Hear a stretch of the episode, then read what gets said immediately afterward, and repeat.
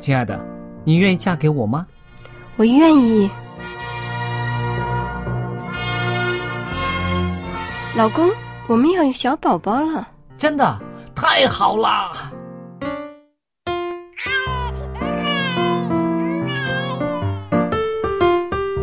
妈妈，妈妈，看我画的画，好看吗？真好看，宝贝画的太棒了，拿去给爸爸看看。爸爸妈妈，我去上大学了，你们多保重身体，我放假就回来。出门在外要注意安全。好好吃饭，天冷了，别忘了多穿衣服。好了好了，别多给唠叨。家里打电话哦。孩子啊，啥时候回来吃饭呐、你爸想你啦。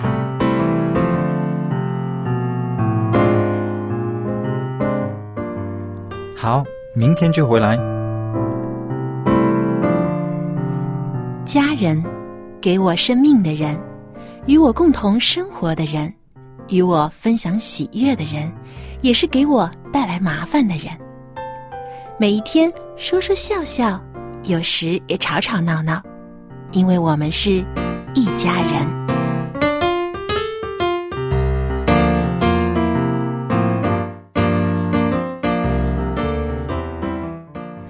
不是一家人，不进一家门。亲爱的听众朋友，欢迎您收听希望福音电台一家人节目，我是主持人小杨。那么和我坐在一起的呢，还有资深的传道人约翰弟兄。嗯，大家好，约翰弟兄你好，，很高兴又可以和你一起来分享一下我们家里面的啊琐事了。那么之前我们其实讲到很多关于夫妻之间的相处啊，就是我们之前讨论过的，要互相的称赞呐、嗯互相的啊协助啊、帮忙啊。但是啊，不可避免的，夫妻啊之间一定会产生有的时候会有矛盾，是的，会有争吵。很少有听到说啊，从来都不吵架的夫妻。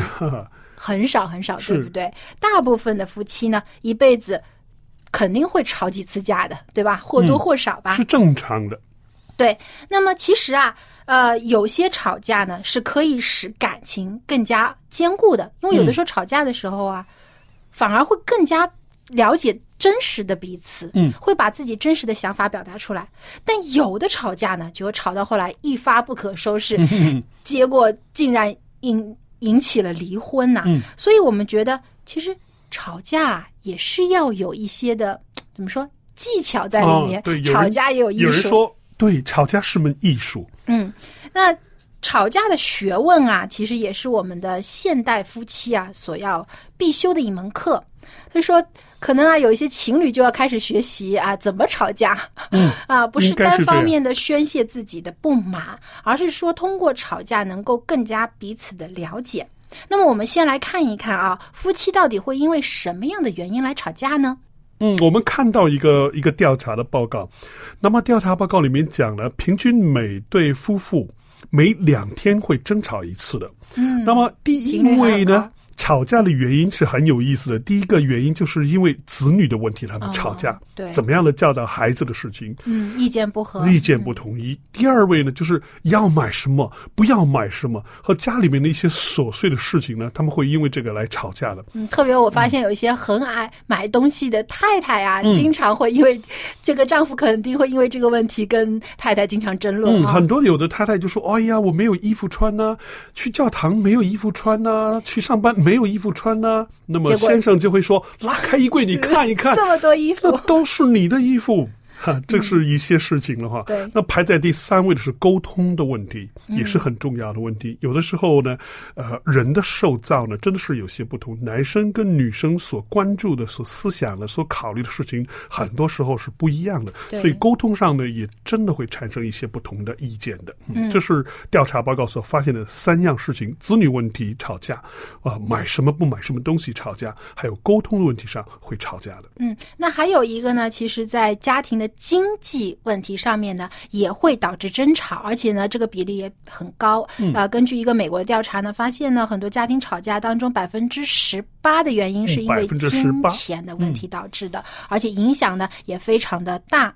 那么，美国丹佛大学心理教授，呃，这个霍华德博士呢，他花了三十年的时间来研究夫妻吵架应该如何去解决争端这一个问题。那么在他看来呢，夫妻间不管是争吵、斗嘴还是唠叨，其实这些都没有区别。最终呢，往往会引起激烈争吵的，一共是有三种结果：一种就是单方面，或者是双方的互相的辱骂；还有一种就是沉默不语；还有呢，就是摔门而出。嗯，其实所有的争吵最后导致的结很多的这个我们看到的结果就是这样子，要么就是互骂，或者都不是好的结果。对对对，结果呢，其实都没有解决问题。嗯，那么呃，也有一些心理学家呢，就把这个吵架、争吵啊分为两种，一种叫恶性争吵，还有一种叫良性争吵。争吵，所谓的良性争吵呢，其实呢，也就是说，通过争吵反而能够增加夫妻之间的感情。嗯为什么呢？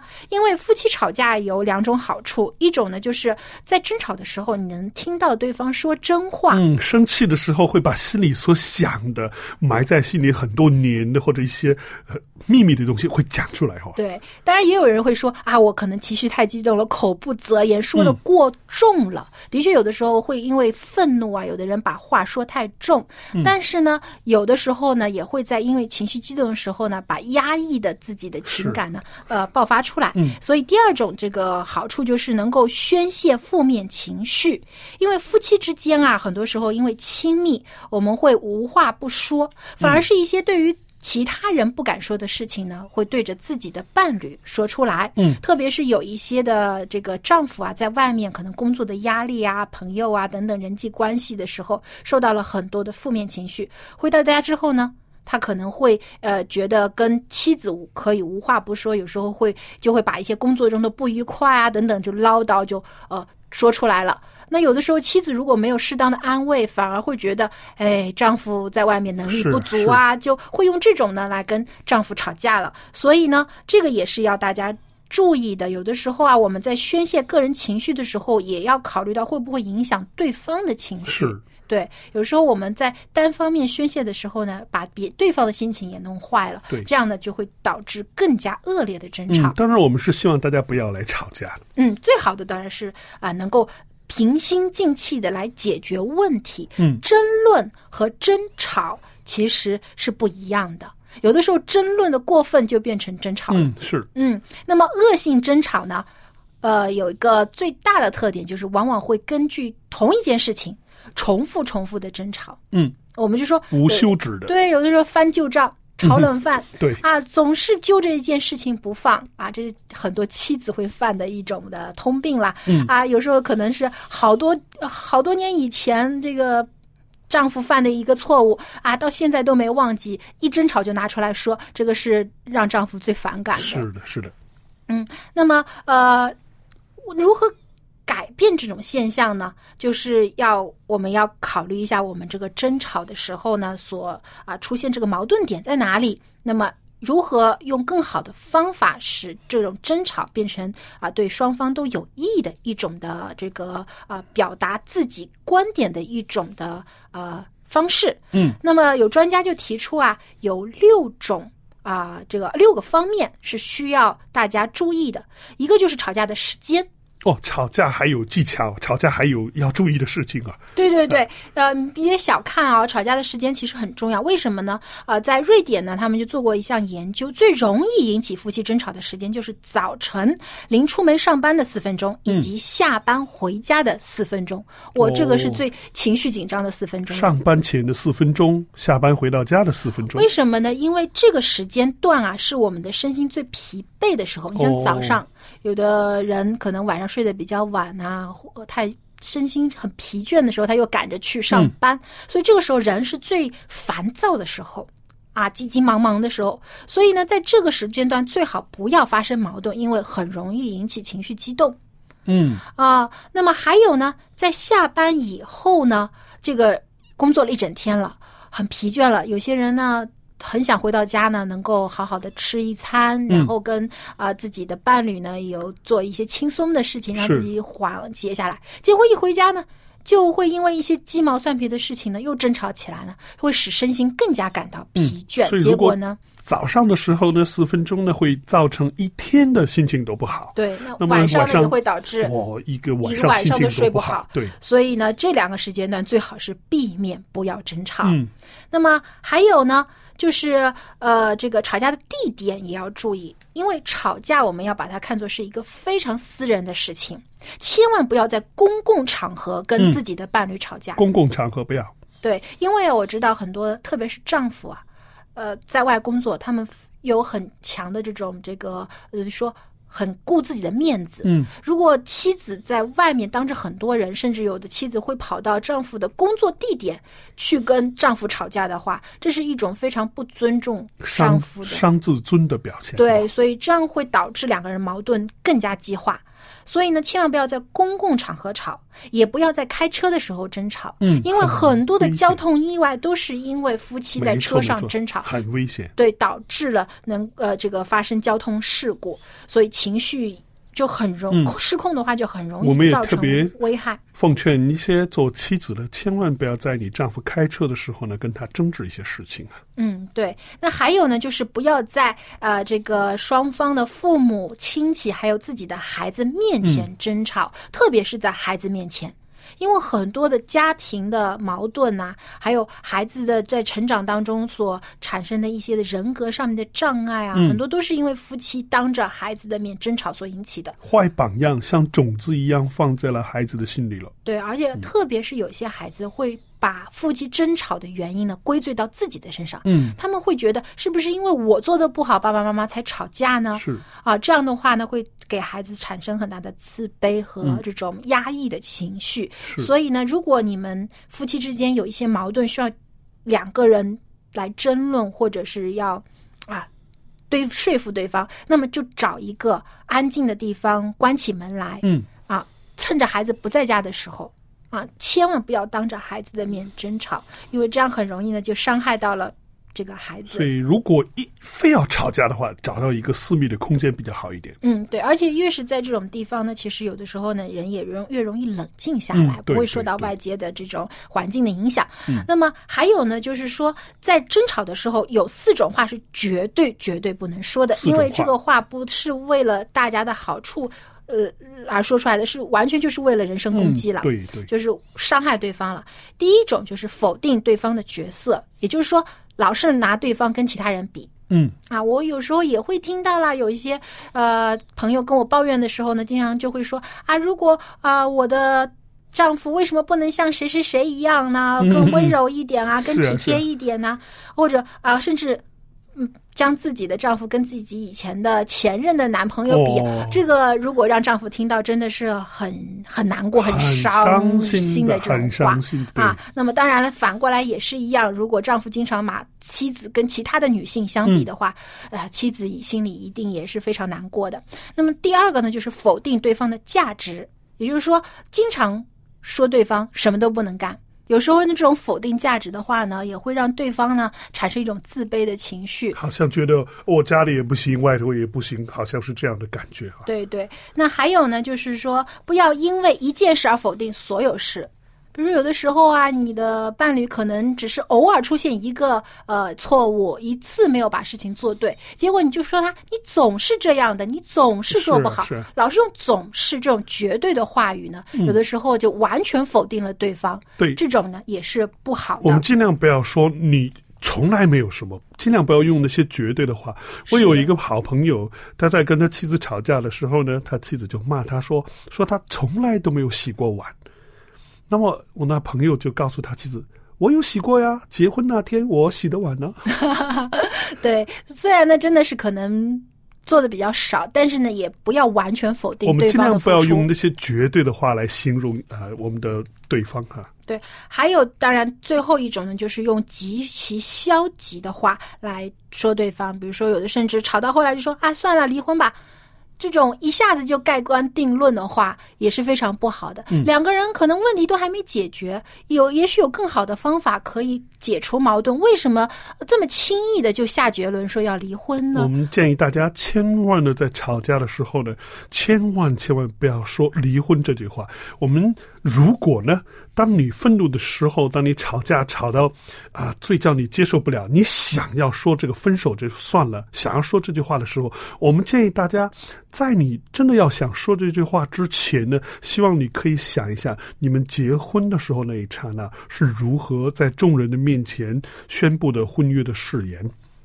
嗯，对，真的是有的时候啊，我们越是情绪激动的时候呢，越要拿一些曾经美好的片段来啊、就说就像清水一样，把我们心中的怒火给浇灭掉。对，因为啊，有时候情绪激动的时候呢，往往总是想着对方的不好。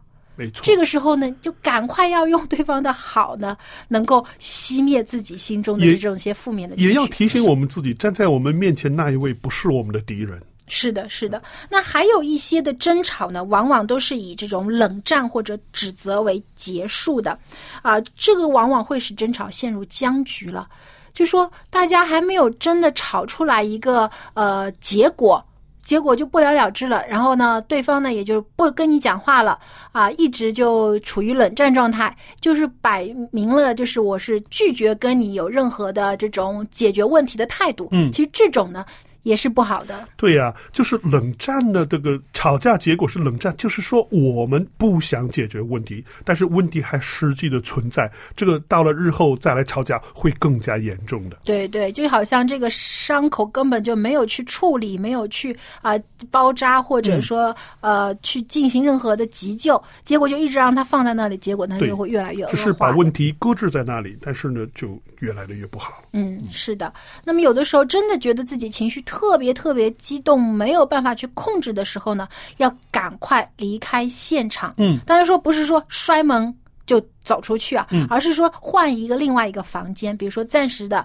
去一下洗手间啊，或者去厨房待一下，喝杯茶啊，让彼此冷静一下，然后再回来看。尽量的克制自己啊。是的，嗯，还有呢，争吵之后也是要做一些行为行动的，比如说可以去跟对方送个小礼物啊，开个玩笑啊，煮一餐他喜欢吃的东西啊，嗯等等，能够给对方一个台阶下，能够呢，呃。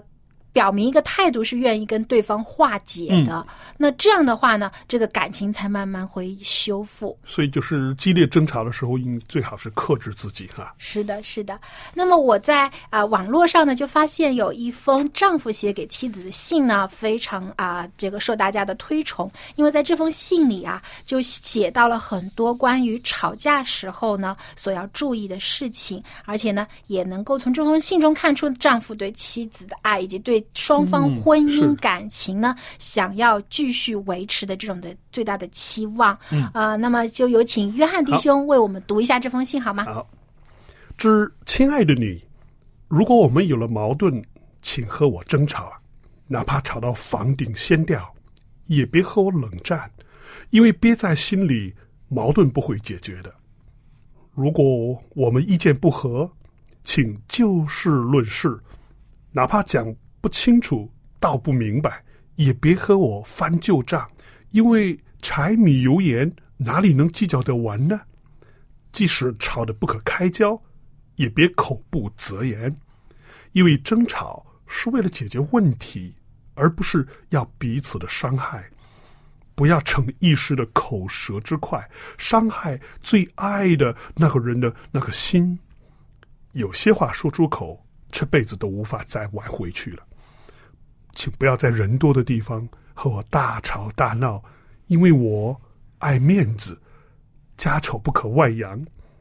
我总是知道戳哪里是你最痛的地方，但是我永远都不会说出那句话的，因为爱应该是最温柔的一种关怀。我们在此约定，你要迁就我，我要体谅你。吵架后，我们要轮流道歉。我不是不讲道理，我也不会胡搅蛮缠，因为世界那么大。生命却那么短，我不愿意和你有一秒钟的遗憾。啊，这是这封信真的写的太美了，而且也的确道出了吵架时候夫妻呢应该所注意的事嗯，情。是的，是的。那同时，我也想到圣经当中《创世纪》说，男人要离开自己的父母，与女人合而为一，从此就是一个人了。所以，如果我们将对方看作是自己。是一个人是一体的话呢，很多的矛盾其实从一开始就不会产生了。对，嗯，所以我们呢，真的是在夫妻之间呢，不要分彼此，分你我，经常要说我们我们，而不要总是说你你对对，这样呢，夫妻的感情呢才会更加、嗯。我们也不要忘记，家里是讲爱的地方，不是讲理的地方。对。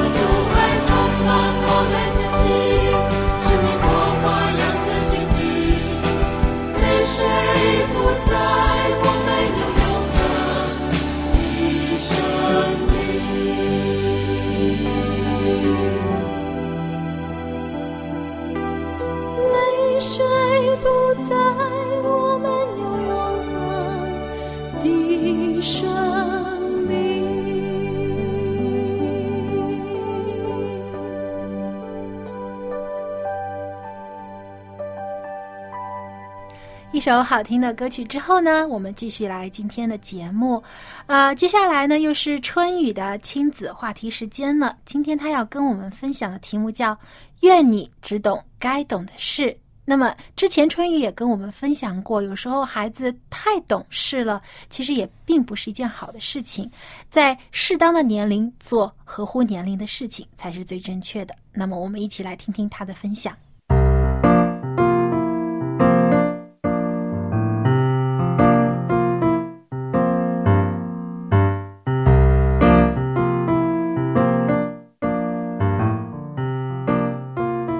各位亲爱的听众朋友，大家好！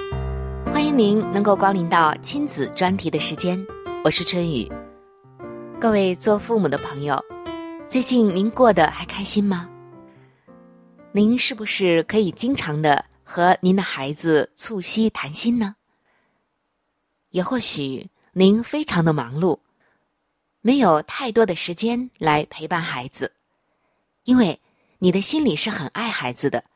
想要给他提供一份更好的生活，所以每一天啊忙得不可开交，总希望给他一个更好的未来。那也许呢，您的孩子有了自己的小伙伴、小天地，他喜欢和他的同龄人在一起，不再那么黏你了，好像他真的长大了，不再需要你了。很多的时候，孩子的变化。似乎特别的快，每一个年龄段都不太一样。在圣经中，上帝告诉我们说：“上帝造万物，各按其时成为美好，又将永生安置在人的心里。然而，上帝始终的作为，人不能测透。”这里的意思是说，上帝会在该有的一定的时间内。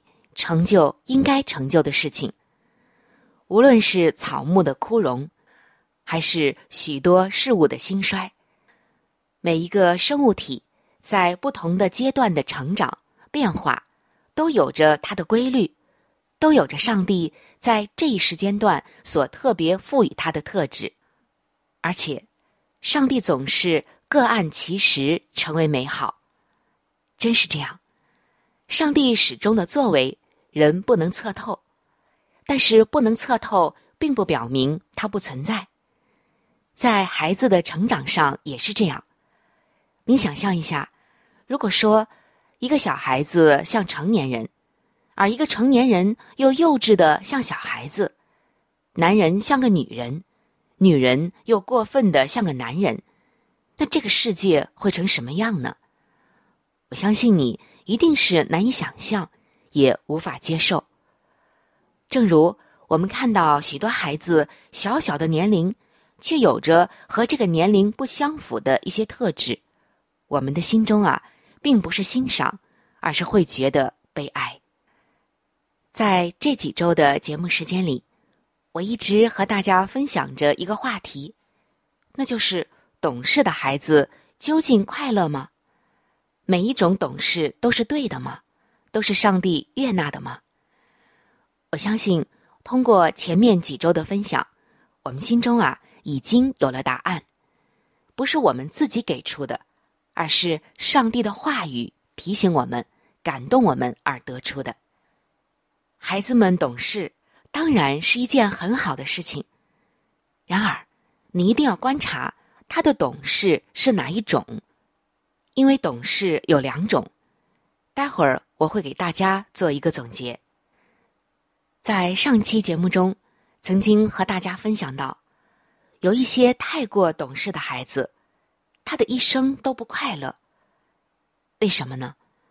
因为童年时遇到的一些事情，家庭的特殊，他用尽了心思让周边的人高兴，让身边的人对他满意，希望以此来避免掉一切的麻烦。却往往没有勇气来表达真正的自己。这种懂事的孩子在长大之后，通常呢会变成老好人，但是他们的这个好，这个懂事儿，并不是全部来自于爱，而是出于一种恐惧，在童年的时候就形成了。所以他们长大之后，大多呀难以真正的幸福。那我记得呢，也曾经和大家提到，这样的孩子长大之后会有一些感慨，比如说，小的时候梦寐以求的公主裙，长大以后再拥有，早已经没有了当初的心境。小时候垂涎三尺的蛋糕糖果，长大后也早已丢失了原有的甜蜜。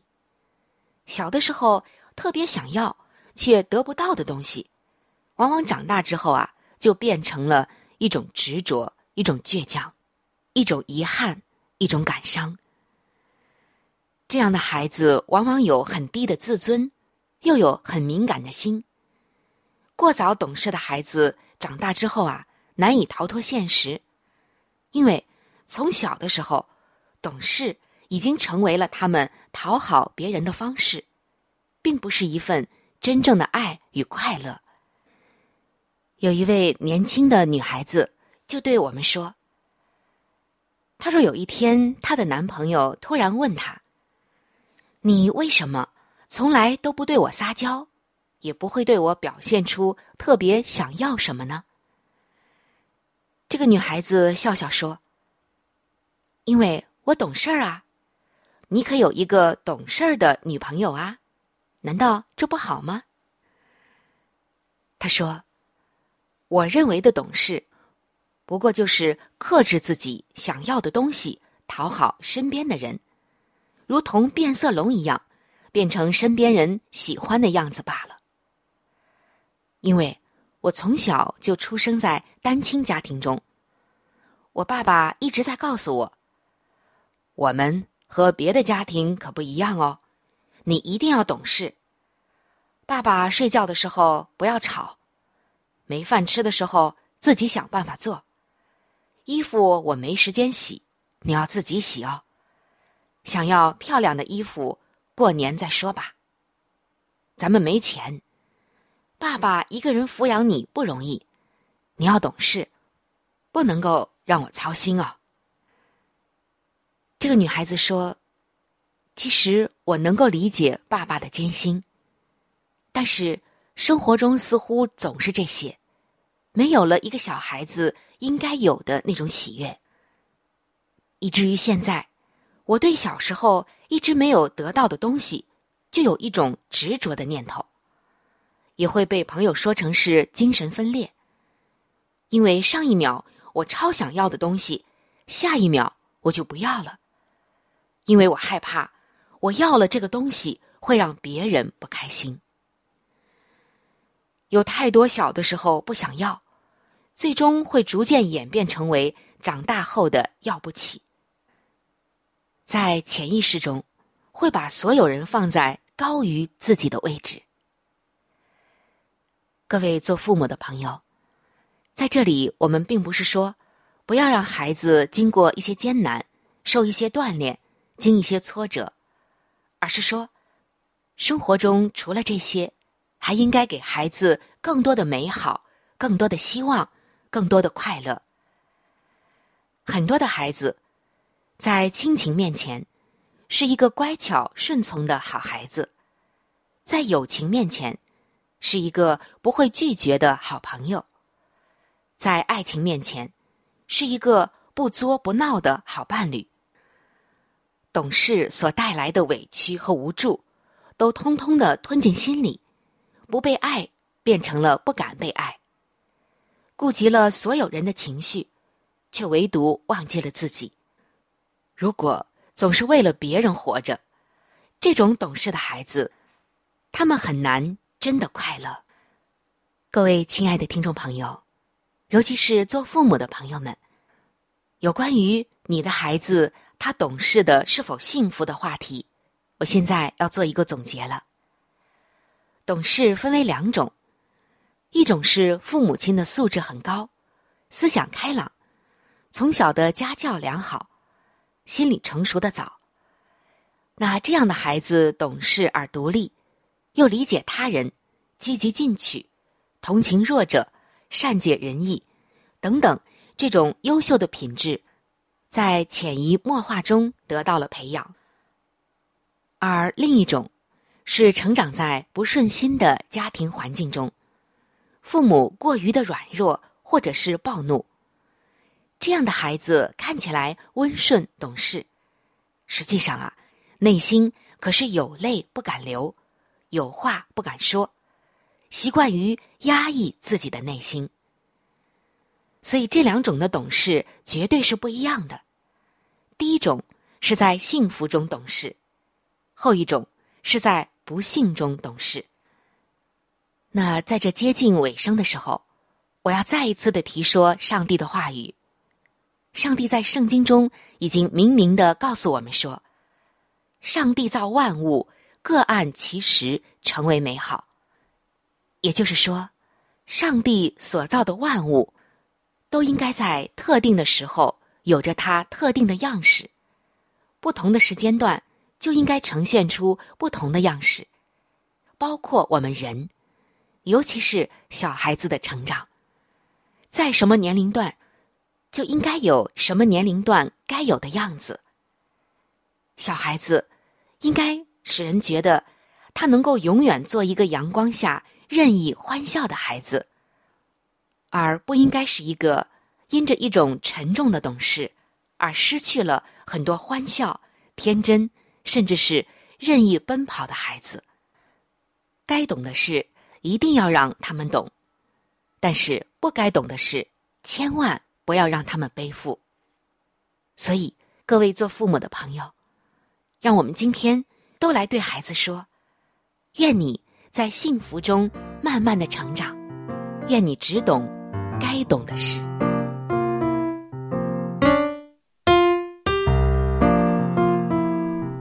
其实我们中国有句成语啊，叫“拔苗助长”。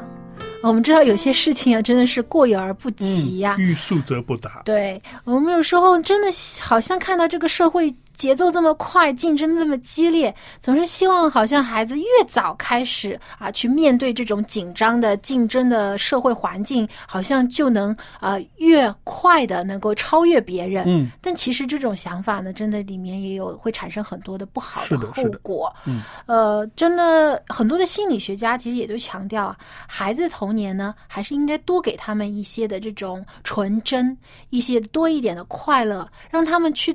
用好奇心去呃探索这个世界，嗯，去慢慢的了解这个世界当中各样不同的事物，对，而是不要父母做父母的呢，一下子就把各种各样的事情呢堆放在孩子的面前，强迫他去学习去接受，因为有的时候心智的发育，他们其实是相互相成的，对的。你有的时候呃让他的心理年龄还承受不了这些呃面对的事情的时候，你。过早的让他去了解，反而呢会使呃这个孩子啊在心理承受能力上就做不到，而产生了一些其他人格上的障碍。我们叫最好的叫做自然生长。嗯，对，就是自然而然的让他明白。但有些父母当然真的是可能会着急啊，觉得哎这个事情该不该让孩子知道呢？要不要让他去？明白呢，嗯，特别是在一些人际关系上面的事情，我就曾经看到啊，呃，我在做老师的时候呢，就曾经有看有些家长啊，他过早的把一些大人的人际交往的一些的呃技巧啊，或者说有一些的手段，嗯，去教给孩子，比如说呃教孩子去啊给父母呃给给朋友送呃这种。啊，送礼的行为啊，或者去给老师呃拍马屁啊，等等 啊，我觉得让孩子这么早就好像接触这种呃大人的世世界的这种世界观，对孩子来说啊，其实真不是一件好事情。我们这之所以孩子有他的天真和快乐，就是因为他的世界很单纯。对，他在眼中。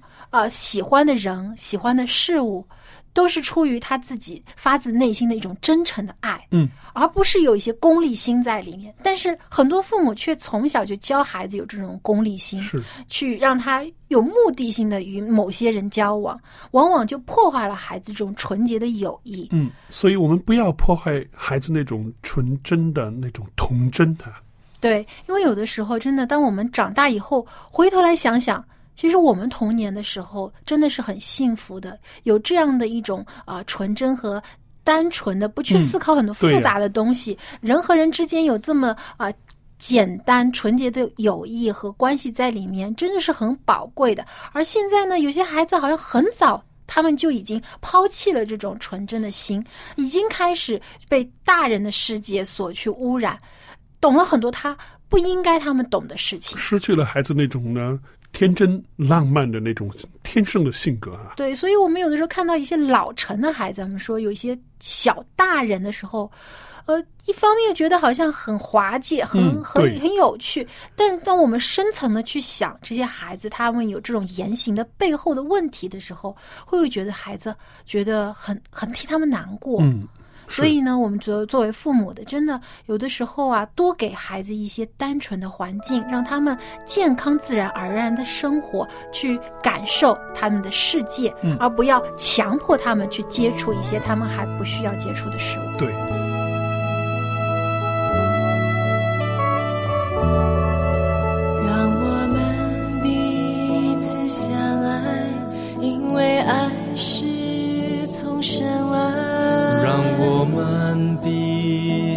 相爱，因为爱是从神来。耶稣为我们的罪做了挽回祭，这就是最为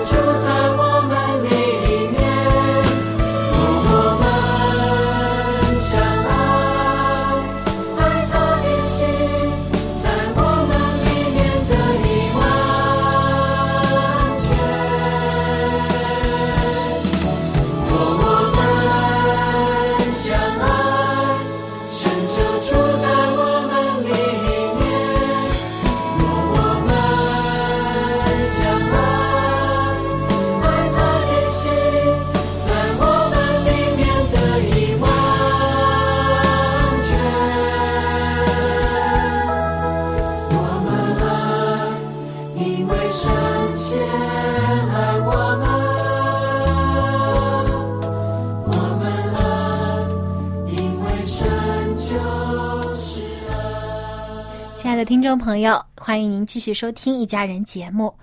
那么接下来呢，又到了家有一老如有一宝的环节了。今天依然请来了蔡博士跟我们分享一下，那么关于脑中风病人的护理情况。之前呢，我们也讲到了脑中风病人的这个预防。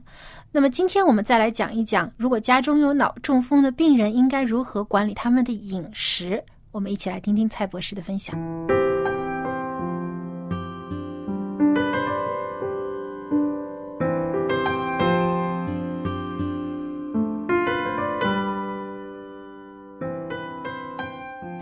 蔡博士您好，你好，很高兴又能邀请到您和我们一起来讨论一下老年人的保健问题。嗯，那么之前两期的节目当中，我们讲到了这个呃心脑血管疾病，特别是脑中风的病人应该如何去呃预防，或者等发生的时候呢，应该尽快的去就医。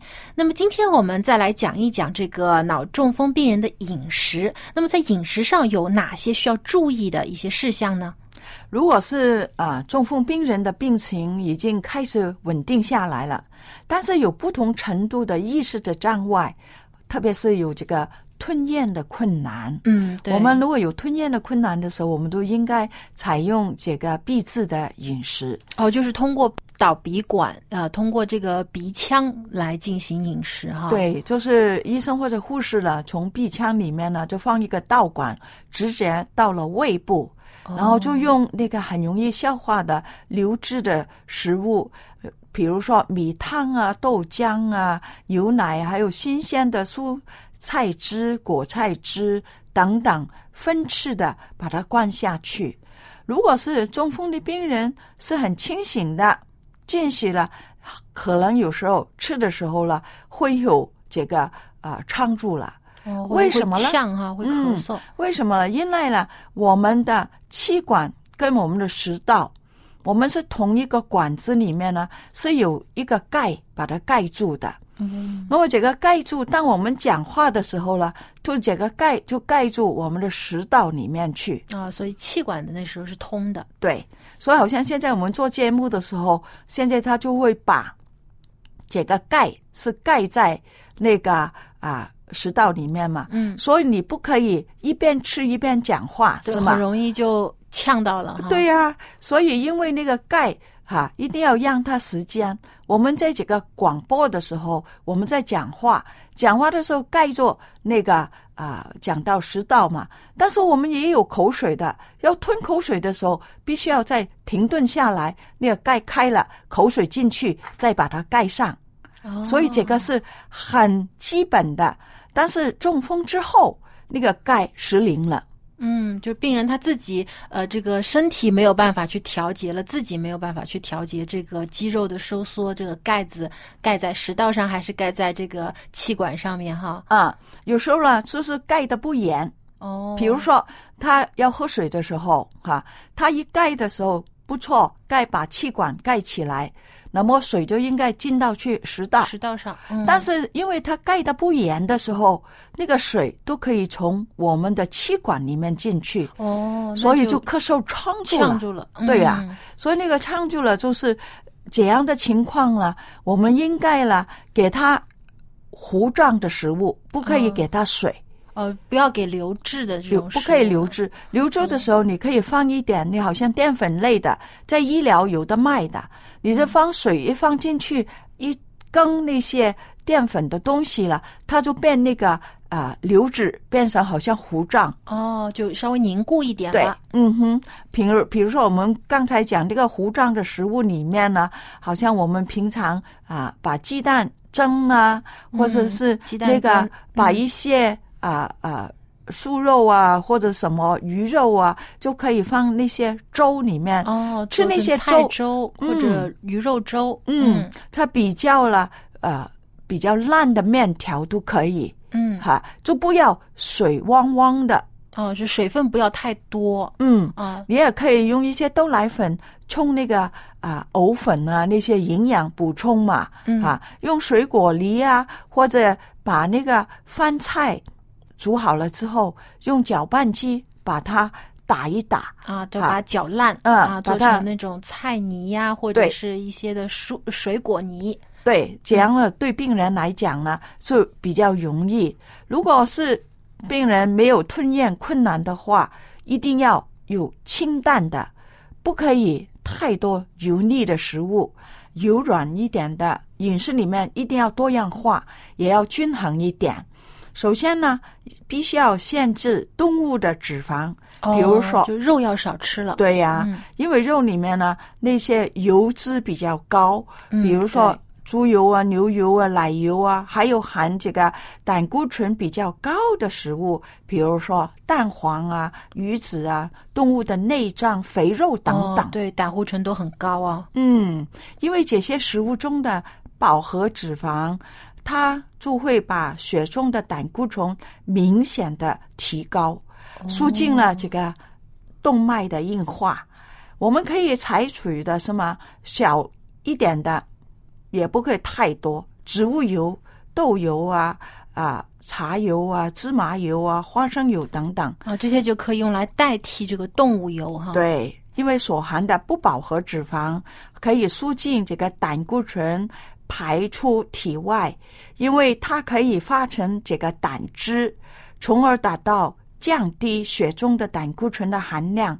我们必须要啊，把我们的血管里面的硬化程度了，要慢慢慢慢把它是减轻的。嗯，对，要减缓这个动脉硬化的这样的过程啊，所以要少吃肉，呃，多吃一些蔬果，对，降低这个呃胆固醇，还有这个呃饱和的脂肪酸的摄入。啊，尽量要吃的这些清淡一点。嗯，其次呢，饮食中应该有适当的蛋白质。嗯，我们有时候呢，人呢，就是特别我们中国人，其实蛋白质什么都有的。嗯，就不光是肉里面有蛋白质哈，五谷粗粮里面特别高。嗯，哈，所以我们就讲到了，有时候如果要吃肉的时候了，还是吃一些蛋清。蛋黄不要吃，因为那个蛋黄里面、哦、嗯、啊，这蛋黄里面太高高这个饱和脂肪嘛，嗯，所以如果要吃真的要吃肉的时候，吃一点最好的就是豆类了。哦，啊、对，黄豆、黑蛋、嗯、黑豆啊，什么绿豆啊，它因为提供身体所需要的氨基酸，我们还可以在饮食里面可以了喝一些平常讲的。米浆，特别是粗米的、嗯、哦，粗粮的米浆啊，那个米浆很高蛋白质。当然了，豆浆里面一定的了。那因为为什么呢？豆类呢含有这个豆的固醇。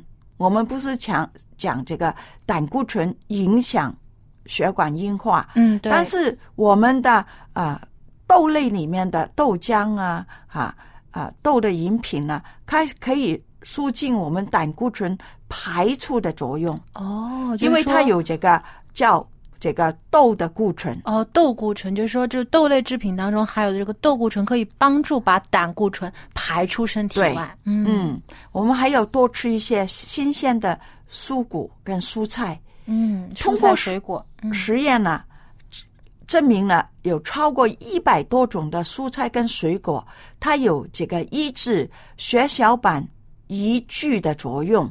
哦，这个血小板凝聚就是会导致这个血栓对形成啊，嗯，就防止这个啊血栓的啊形成了。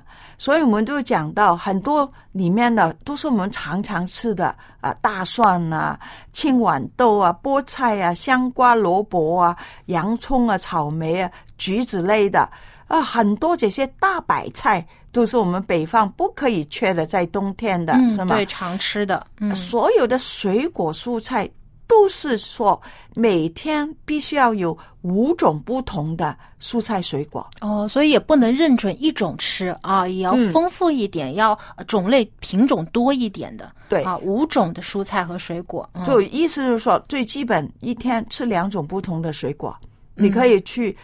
吃苹果啊、柑啊、梨啊等等这些两种啊，嗯、然后蔬菜里面一定有一种是深绿色的，啊、或者黑的。的。哦，嗯，就是吃颜色深一点的对蔬菜。你还记不记得什么叫黑五类吗？啊、呃，我记得有黑豆、黑芝麻，还有呃黑木耳、黑木耳、黑黑枣、黑枣。对，嗯、呃，黑五类里面那个蔬菜水果越深颜色，它的营养是越高。嗯，所以我们就讲到了哈，在蔬菜里面可以有这个抗血脂，还有这个抗血栓的作用。它的时间是维持五到六个小时，所以我们就讲的，我们一天三天里面呢，我们吃饭里面呢，最好的时候从早上开始有水果蔬菜嘛，是吗？嗯、所以你早餐有水果，中餐用蔬菜，晚餐的时候也一些蔬菜，嗯那么一天里面就保护了我们可以有这个抗这个血栓的作用了。嗯，对，所以蔬菜种类要多，蔬菜水果种类多呢，颜色也丰富。对啊，就是那个深色的蔬菜呢，也要多吃啊，这样营养更加丰富。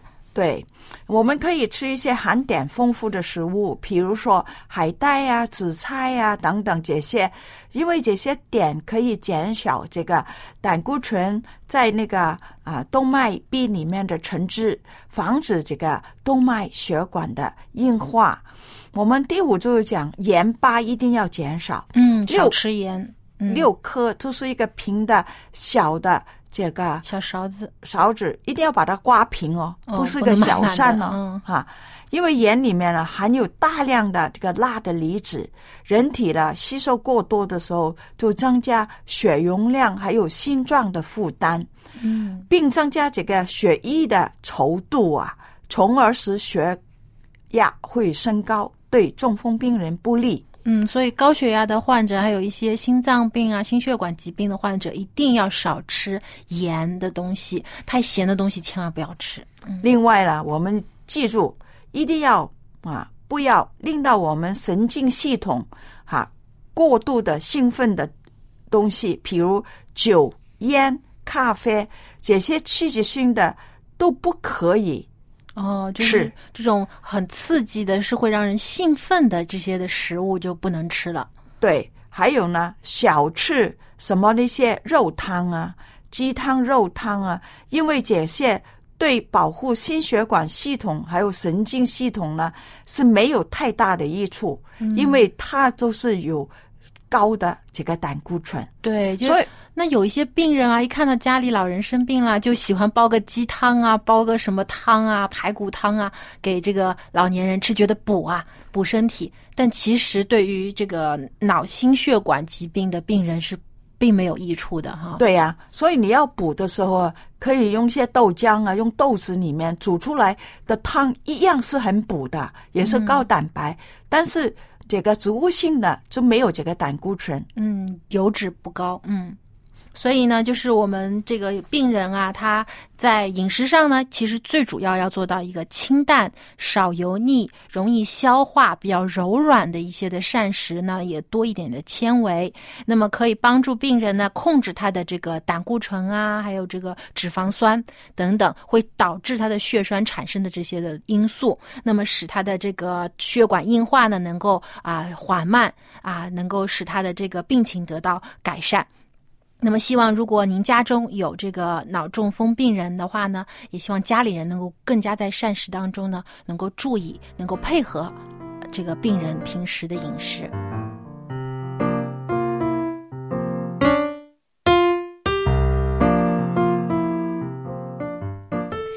听众朋友，我们今天的节目就到这里了，非常感谢您的收听。如果您喜欢一家人节目，或者对我们的节目有任何的建议，欢迎您来信告诉我们。我们的电邮地址是 l a m b at v o h c 点 c n。那么下期节目我们继续会围绕一家人来开展我们的讨论，也欢迎您的参与。我们下期节目再见。嗯，谢谢大家的收听，下次节目见。